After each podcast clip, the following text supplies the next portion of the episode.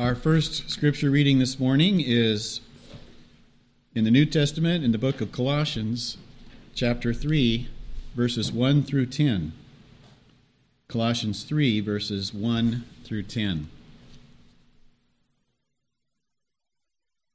If then you have been raised with Christ, seek the things that are above, where Christ is, seated at the right hand of God.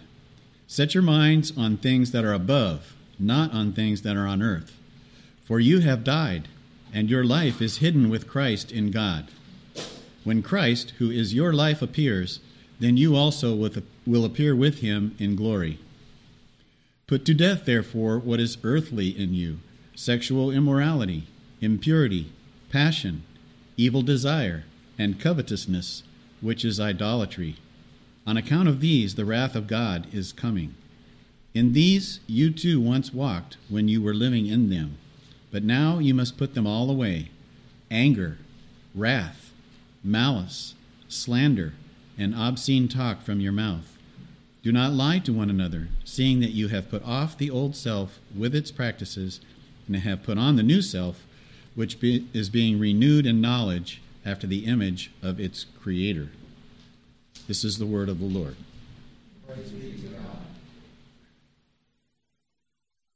Our second passage is in Philippians. Philippians chapter 1, verses 27 through 30. Philippians 1, 27 through 30. Only conduct yourselves in a manner worthy of the gospel of Christ, so that whether I come and see you or remain absent, I will hear of you that you are standing firm in one spirit, with one mind striving together for the faith of the gospel, in no way alarmed by your opponents, which is a sign of destruction for them, but of salvation for you, and that too from God. For to you it has been granted for Christ's sake not only to believe in him, but also to suffer for his sake, experiencing the same conflict which you saw in me, and now hear to be in me. This is the word of the Lord. Now, um, for those of you, let's we're gonna let's work back through where we've been just a second and remind ourselves where we've been. Um, the author of the book of Philippians or the letter to the Philippians is the Apostle Paul, and this church had its beginning, if you remember, in Acts 16. It's good. You know, one of my Bible, I told the men the other day, one of the Bible reading programs I, I was involved in for about five years, I had to read the book of Acts every month. Just like some people say, read the book of Proverbs every month. I read the book of Proverbs every month. I read the book of Acts every month, and you had to read 10 chapters per day. It's a lot, it's a big load. But if you read it, you'll find out this is where, where the church of Philippi begins in Acts 16. And so the Apostle Paul, remember, he's wondering where to go, and God directs him to go to this Macedonian city. And he begins to preach the gospel, and he, he goes out. There's no synagogue there, so he goes out there by a river where a, a whole bunch of women are praying. He preaches the gospel, and Lydia, the Bible tells us that God opened up her heart to receive the message preached by Paul. And so Lydia is saved, and she and her household they are baptized. And then he uh, cast a demon out of a slave girl who was making a lot of money for her owners. And surely she was part of this church. And the Philippian jailer, remember, they'd been beaten. After they cast that demon out, they paid for it. They paid for it with being beaten on their back with rods. And they were cast into a prison. And surely the Philippian jailer we talk about in Acts 16 was probably the one who you know, tied his hands to the shackles, his ankles to the shackles, and they're praying and singing hymns of praise to God. And uh, an earthquake occurs. And he draws his spear, I mean, his uh, sword to kill himself and they tell him not to do that. He rushes in and asks, What must he do to be saved? And they say, Believe on the Lord Jesus Christ, and you shall be saved. And then the jailer went from being the one who's taking him and arresting him, he's taking him out. He's taking him into his home. He's now a believer. So the church begins there in Philippi in this manner. And then we look in verses 1 through 11. The apostle, he greets them and we made a point that they are remembering Him. It's not just Him remembering them in prayer, they're remembering Him in their prayers. They're partnering with Him in the gospel. They're praying with Him and they're sending Him money and they're sending Him their man, Epaphroditus. and he talks to them about the fact that they've God's begun a work in them, and He's going, going to continue that work until the day of Jesus Christ. And he prays for them to grow in their love for one another. He prays for them to grow in their Christian character. And then we've talked about the fact that he briefly explains, I'm in prison. but don't be don't be alarmed.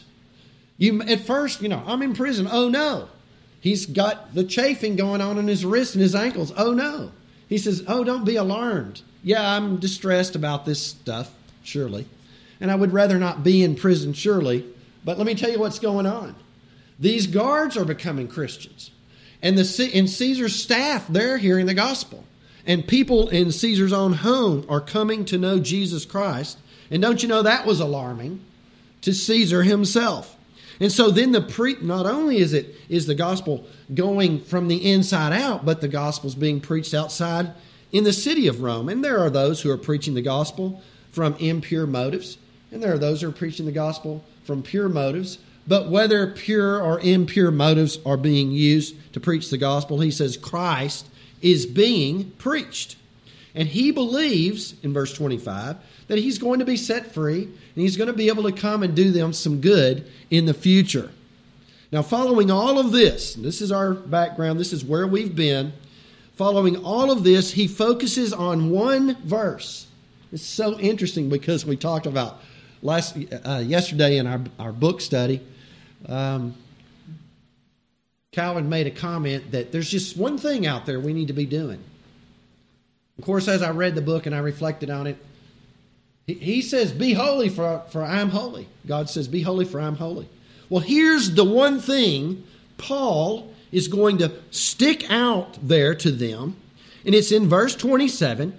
It's the highly significant command in this whole book. It's verse 27. He says this Only conduct yourselves in a manner worthy of the gospel of Jesus Christ. There's not a series of commands. Remember that verse we read? Let me, let me see. Let me look it up here. Remember the verse we read here, 1 Peter 1.13? Prepare your minds, keep sober, fix your hope, do not be this. Uh, how many commands are in this one set? set? This is one command. Only conduct yourselves in a manner worthy of the gospel of Jesus Christ. This is the one command.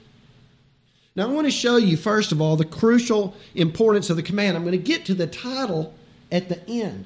The title is The Citizens of the Kingdom. I'm going to get to the title at the end, but I want you to see the crucial importance of the command. Now, the word only Many times when we use the word only, it always means something that isn't a class by itself. Now, I want you, if you have time, you go read the book of Luke, and you will find that Luke loves to show Jesus loves the onlys. Did you know that? Jesus has a special place for the onlys. The only son of the widow of Nain, the only daughter of Jairus, the synagogue official. Remember, she died the only son. Remember the son, the demon possessed son, who came and brought his son to the disciples when they couldn't cast the demon out, and Jesus was up on the Mount of Transfiguration, and when Jesus comes down, he takes care of business. Remember? The onlys. Well, something in a class by itself. But here, this term only, one commentator put it this way he says, it takes, I, see, now I, I pick up on stuff because I, I think about all this stuff all these years. It takes the form of an uplifted warning finger.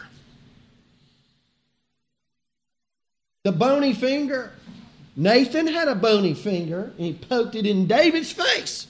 And Samuel had a bony finger and he poked it in Israel's face. We're going to see him poke it again in, in Israel's face tonight. Come and hear that sermon. But this only takes the warning finger stance. There's one thing and there's one thing only that's of great importance. There's a lot of stuff that's important, but there's one thing that's really important. And it's this conduct yourselves in a manner worthy of the gospel of Jesus Christ. Paul says, whether I come to you or whether I remain absent from you, here's the thing it's great that you pray for me. It's great that you love the gospel preached by me. It's great that you give me money and help me. It's great that you sent your, pro- your preacher to me to take care of me. Now, remember, think about this. If you're in a prison back in those days, you don't get three square meals a day. you don't have TV, you're just in one spot. It's dark, it's dirty, it probably doesn't smell too good, and you need people to help you. So there's all these wonderful things they're doing. He says, This is all great, but let me tell you the one thing that's most important live a holy life. Conduct yourself in such a way, in a manner that pleases the Lord Jesus Christ. This is the crucial thing. Now, young people, you know, as you grow older, you get more freedom, don't you? Look at young people, you get more freedom as you grow older. Let me tell you, one, one of those freedoms is you get to stay up later and mom and dad they they kind of learn to mom and dad learns to go out and have dinner without taking you with them maybe that's coming. And so um, you know you you you get to you get to stay home. So mom and dad have a list of to-dos and not to-dos. And so they tell you okay you're going to stay home you're going to watch a movie the movie's going to start at 8.05 here's what you're going to do. Uh, the food is ready and you go get your jammies on at 8 o'clock and you go turn the movie on, push the button, and you start watching the show, and you get the popcorn going at 9.30. At 10 o'clock, we want you to feed the dogs, feed the fish, feed the hamsters. How many other things? Feed the rabbits in the backyard. Uh, and then you do your teeth, hair, face. Right? Teeth, hair, face. We say that all the time teeth, hair, face. And then you get into the bed and you can read, and at 10.30 it lights out. Now, that's a great thing, right? Those are the things you need to do. But then there's a couple of things they say. Are you ready? Do not turn on the oven for any reason. Do not open the front door for any person. Do not. All these other things. If you mess up, if you mess up and don't feed the fish, okay. It's important the fish need to eat, but they'll probably last till the next day. But don't open the door to a stranger. Did you get that one? This is what's going on here. There's one thing that's really important. Only conduct yourselves in a manner worthy of the gospel of Jesus Christ. Here's the finger. Here's the finger. That uplifted, bony finger. So now, second, not only the crucial importance, but the comprehensiveness of it all. Comprehensiveness of this one command. It's not, I hope.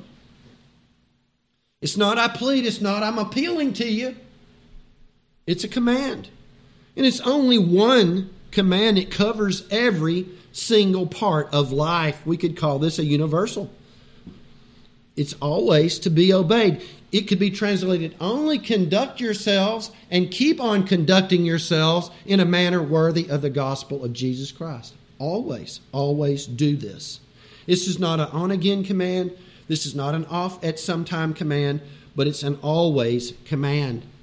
Now, I'm going to just share with you, I, I think some of you know, this is probably, uh, at least everybody in here probably knows something or has been heard, has heard something like this. But in my own life, salvation was taught to me to be a decision. It was taught that it was a prayer. It was taught that it was a box to be checked, and when it was done, you're in. No more to be done. But as I as I continued, what I was taught and what was going on and uh, what I saw, I just saw this real disconnect. I never heard that there was I repented, but I didn't hear that part about keep on repenting. I believed, but I never heard that part about keep on believing. I heard prayed, but I never heard that part about praying. And so there's this big tension that began to uh, rise up on the inside of me. I would go to church, but I really didn't want to be there. I did it out of habit. I was taught to pray, but I didn't pray. I was told about repentance and belief, but I wasn't repenting and believing. After this decision, I didn't do these things. And so as time went by, I started thinking to myself, I went to one church and this guy started preaching. I started going, wow, he's saying something I've never heard before. He's saying I should be doing these things all the time. Well, I'd never heard that. I was 8, 9, 20 years old when I started hearing somebody say, this is supposed to be every day. This is supposed to be all the time. And I had to come face to face with the fact that if that's a Christian, I'm not one. Because I didn't pray. I wasn't repenting. I wasn't believing. I was just going out of habit to church. That's a good habit. If there's anything that you remember after this sermon, I want you to remember what I'm about to say. A Christian is somebody who's saved by the grace of God through faith in Jesus Christ, and they're all in all the time. All in all the time. I'm not saying perfectly all in all the time. I'm just saying all in all the time. Remember that. All in all the time. A Christian is somebody who comes and calls on the name of the Lord Jesus Christ and says, I need to be cleansed of my sins. I need a new heart. God, give me what I don't have. And God gives it to you. And then you turn right around and say, Lord, I don't want to be overpowered by any sin. I don't want to be under the dominion of any sin. God, help me to live for Jesus every single day. Present tense believing, present tense repenting, present tense loving Christ and loving my neighbor as I love myself. On and on we could go all in all the time. This is what a Christian is. A Christian is somebody who obeys Jesus Christ whether we feel like it or not, whether our prayers are answered the way we want them or not, whether um, my circumstances improve or get better or not. We plead with Jesus to help us walk through this life. Did y'all read that prayer? Did you see? This is the prayer that we read at the very beginning. This is Calvin's prayer. The strength of your Holy Spirit, Lord, give us the strength that we may go through the fire and through the water. It's coming. Lord, I'm going to obey you no matter what. Give me the grace to do what you command. So that is the comprehensiveness of it. And finally, let's just let's don't let's don't forget this is a command. Y'all, you know, this is a command. Sometimes we just forget that. It's a crucial command, it's a comprehensive command, but it's a command. What's that mean? Why, why, why should we stop and think about a command? Well, commands regulate us, commands tell us what to do. And there's nothing more diagnostic, my teacher friends. There's nothing more. I used to I used to train when I was training in the gym. I had four diagnosticians. It was so fun to train these women because they talked in letters. ADD, ADHD, they, I had so many letters, I didn't know what to keep up with them all. There's nothing more diagnostic than a command. Because how I respond to the command tells me about my condi- the condition of my heart. And so here I tell this per- I tell a person what to do if I'm a boss and I see how they respond to me. Are they going to give me attitude or are they going to give me obedience? Here's this command. It's going to tell you a lot about yourself. Here's this crucial, comprehensive commandment. How are you responding? Are you responding with anger? Who are you to tell me what to do? Don't you tell me what to do. Y'all ever heard that? Now, it's not the preacher telling you what to do. It's not even the Apostle Paul only telling you what to do, but it's the Apostle of Jesus Christ telling you what to do. What are you doing when you hear that? Only conduct yourselves in a manner worthy of the gospel of Jesus Christ. Do you, do you respond like Pharaoh? Pharaoh. People make fun of the way I say Pharaoh. Some, I think it's supposed. Some people say Pharaoh. I don't know. I just say Pharaoh. Pharaoh, Pharaoh, Pharaoh, Pharaoh, Pharaoh, whatever. Moses, you know what Moses says to Pharaoh? He says, Let my people go that they may go out and worship uh, their God out on this mountain. And Pharaoh says, Who is the Lord that I should obey him? Who is he? I don't obey anybody but myself. And if you and I respond that way to a commandment, our hearts are not right within us. And we need to ask God for a new one. When you hear the crucial and comprehensive command, are you giddy with excitement? Listen to this. In Luke 18, remember the guy, the Pharisee in Luke 18? He's giddy with excitement. Look at that guy back at the back of this temple. He's pounding his breast, beating his breast, saying, God be merciful to me, the sinner. But let me show you myself, Lord.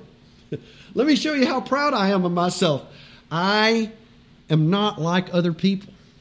I'm a, not a swindler. I'm not unjust. I'm not an adulterer. I'm not like that guy back there in the back. I fast two times a week. I pay my tithes of all that. And you know what, Lord? Lately, I've heard the Apostle Paul add something to my list. He says, Only conduct yourselves in a manner worthy of the gospel of Jesus Christ. And let me tell you, I've added that to my list, and I'm doing it. I'm the epitome of it all. If you and I add things up and we think that we're going to justify ourselves by keeping these commandments and, and, and go home justified, we're on the wrong side of things. It's the person who humbles himself, like the guy in the back of the temple, and says he's a sinner who goes home is justified. Don't be giddy and add this commandment to a list and say, Lord, look at what I've done. These things should humble us, and that's the last point here before we move to the comparison in this command. When you hear this crucial and comprehensive command, do you receive it with humility? Now Jesus had a brother named James, and his brother wrote this in James 1:21. We are to put aside all filthiness and all that remains of wickedness, and we are in humility to receive this crucial comprehensive commandment implanted into our hearts, which is able to save our souls. That's how we receive God's word. We receive it with humility. We're teachable persons. You know, psalmist, the psalmist says in 119 verse 5, he says, I see your standard, O Lord. Oh, that I was like that. That ought to be your heart. I see your standard, Lord. Oh, that I was like that. Oh, I want to obey that. Oh, I want to be like that. I want all my imperfections done away. Oh, that's what I want to be. Well, now, let's look. We've looked at the crucial uh, importance of this command. We've looked at the comprehensiveness of this command. Let's look at the comparison in the command. Now, this, I'll have to say, this is really cool. Okay? Now, I want you to look at the words there in verse 27. We read, Only conduct yourselves in a manner worthy of the gospel of Jesus Christ. Now, when you take a Greek class and you're, you're in your Greek class, one of the things you learn about the Apostle Paul is he likes to use this word peripateo. And he uses it everywhere. And it means walk, it means conduct, it means conversate, converse. And in this passage, he doesn't use peripateo, he uses this word politeuomai. And so the commentators argue back and forth. Is he just doing using a synonym? There's all kinds of ways to say love, isn't there? Right? There's five different words for love in Greek. And so is he using this word as a synonym and just saying the same thing? Because politeuomai means conduct, converse, walk. But it also, let, let, me, let me, let's tease this out a little bit. Politeuomai. The first word in that two, two words that make that one word is polis. Now, let me, let me flesh it out a little bit more in English. Police, polis. It means city. Police are city policemen. City, state. City, state. So is he using this to make a point? And I think he is using this to make a point. And let's get there. Look at verse 20 in chapter 3. He says, he says this, for our citizenship, that's the noun of this verb, our citizenship is in heaven. So, what's he doing here? I think what he's doing here is he's saying, we can translate it like this behave as a citizen worthily of the gospel of Jesus Christ. Conduct yourselves in a worthy manner according to the gospel of Jesus Christ, or conduct yourself as a citizen worthy of the gospel of Jesus Christ. So, as we think about this, think about it like this He knows he's writing to the church of Philippi, which is a Roman colony, not very many Jews there. There are men there, they're military men, retired military men who are proud of having served Rome. They're proud of that. Being a Roman citizen had benefits and advantages and privileges. If you were a retired military man, you had a good pension. Remember the Apostle Paul. Why is he sitting in prison? Because he's guaranteed a trial before punishment. If you're a Roman, you have that privilege, that right. And you have ultimate appeal to Caesar. So there's all these benefits as a Roman citizen, and there's these great obligations to be a good citizen of Rome, ultimately serving the Caesar. Of course, we understand there's a difference about he's not our, not their God. But there's no doubt that these men, he's appealing to these men. You're a citizen of Rome. And now he also wants to impress upon them that there's a double allegiance here. You're a citizen of heaven. Be ones who conduct yourselves as a citizen of heaven as well as a citizen on the earth, just as they are proud to be Roman citizens living in Philippi with all the benefits and all the responsibilities, much more, they must see themselves as citizens of heaven with all the benefits and all the advantages of heaven and also all the obligations to obey their King Jesus, who's seated at the right hand of God. Not just Caesar, but Jesus Christ much more. Behave as citizens of heaven. So you and I, we have a double allegiance. We live in the United States of America. We live in a place that, man, I know everything, man, it's difficult to look at what's going on right now, but you know what? This is still the best place in the world to live. Hard to, as, as hard as it is sometimes to see what's going on.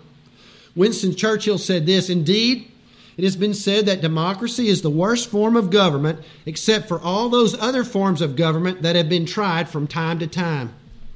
We still live in a pretty decent place. Go ask Brittney Griner if she likes being in Russia. Will she? When will she come home? It's good to be here. It's good to be here. You can be out of prison. You're going to get a trial. It's not perfect living here. We have great benefits living here, we also have responsibility living here. But our greater allegiance is to our citizenship in heaven. Back to Philippians 3:20 for our citizenship he says is in heaven from which we also eagerly wait for a savior the Lord Jesus Christ. What does our allegiance to our heavenly citizenship look like? Well, it looks like Christ. Think about the gospel.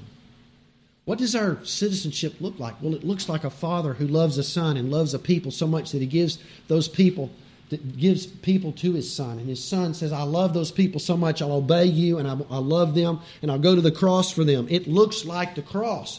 The gospel is a cross, and you and I, our citizenship is going to take a cross shape. You and I are going to be saved by the blood of the Lamb and you and I are going to walk out and we're going to try to act like Him. We're not going to save anybody by our conduct, but we're going to seek to act uh, in a way that's patterned after His conduct. So, as citizens of heaven, we have saving benefits and we have obligations and responsibilities. Now, think about it. Where are we? What's the Bible say? The Bible says that we've been enslaved in our sin. We've been enslaved to the system of the world. We've been enslaved to Satan. And then verse 4 of Ephesians chapter 2 says, But God, when we were dead in our trespasses and sins, He made us alive. He raised us up and He seated us in Christ Jesus in the heavenly places. Where are you? Well, that's one of the advantages, one of the benefits. You are citizens of heaven, but man, our feet are still on this earth, aren't they? But He says we're in Christ. And the Bible even t- takes it further, and he says this in Colossians 3. We read that just a few moments ago, verses 1 and 2. Therefore, since you have been raised up with Christ, where are we? Raised up with Christ. Then he says, keep thinking, seeking the things above while you're on this earth. My feet are still here.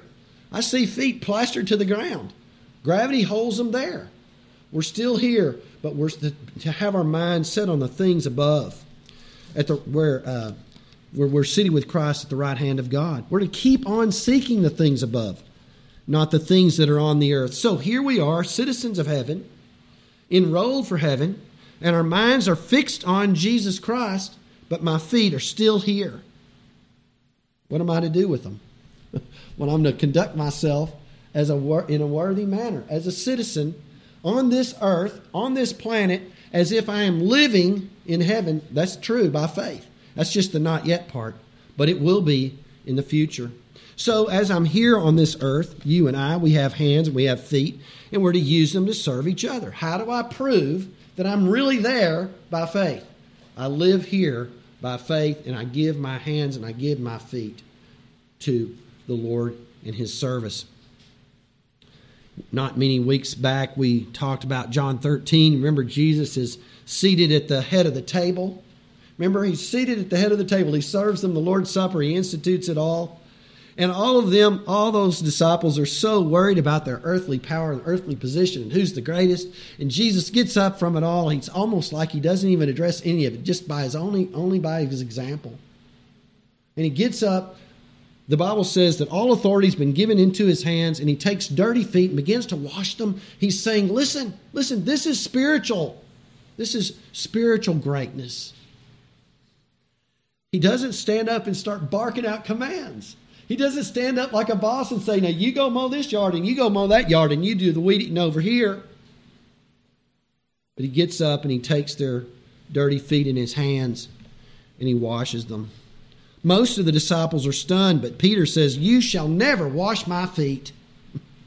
this is not what my Messiah is supposed to do. But that's what he does. He did it that day, that night, and the next day he did it again on the cross. He went even lower.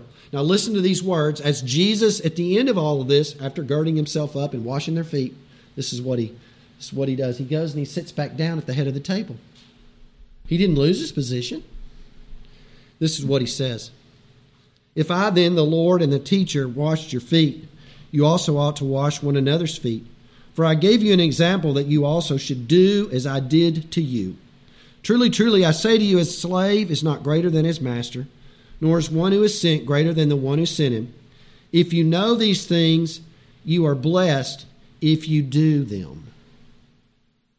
If you know these things, happy are you if you know them? No. Happy are you if you do them. We are to, to do them. You know, this is a side, but and I'm just throw this out. If you do them, you will learn a whole load of theology. You say, oh, I don't know, I'm not, I'm not learning very much. I'm not learning very much. Go do them, and you will learn a whole load of the Bible. This is what behaving like a Christian, a citizen of heaven, looks like. Everything you do is to be connected to the gospel of Jesus Christ. Let me say, in, in when I was growing up, Channel 7, KL, KLTV Tyler Channel 7, My wife has heard me sing this so many times. There was a commercial, the girls would come on the commercial and they'd sing, Tyler schools say no to drugs. Tyler schools say no. And you know what I used to say? Good luck with that. That's what Dr. Phil would say. Good, good, good luck with that. Because that's just a resolution. Does it have any power? Do you have any power to keep that resolution? Let me give you a resolution you can keep. If you connect all your behavior to the gospel of Jesus Christ, you'll have the power to do it. Now, let me give you several examples and then we'll pray. Listen to this Husbands, love your wives. But, Pastor, how do I do that? I'm just a man. I don't have any strength. I don't have any power. Husbands, love your wives as Christ loved you. So Christ has loved you. And Christ has laid his, down his life for you. And Christ is sanctifying you with his word. And he's washing you with his word. And you know what he's going to do? He's going to present you blameless before his Father. Okay, man. As you're connected to Christ, go out and love your wife. Do you get it? Do you get it? Ephesians chapter 4, verse 32. He says again, Be kind to one another, tenderhearted, forgiving each other. But I can't forgive that woman. I don't like the color of her outfit. I'm just being silly. I don't I can't forgive that person. They made a mean face at me. He doesn't stop there though. He says be kind to one another, tenderhearted, forgiving each other, just as God in Christ has also forgiven you. So you can forgive because you have been forgiven. It's connected to the gospel.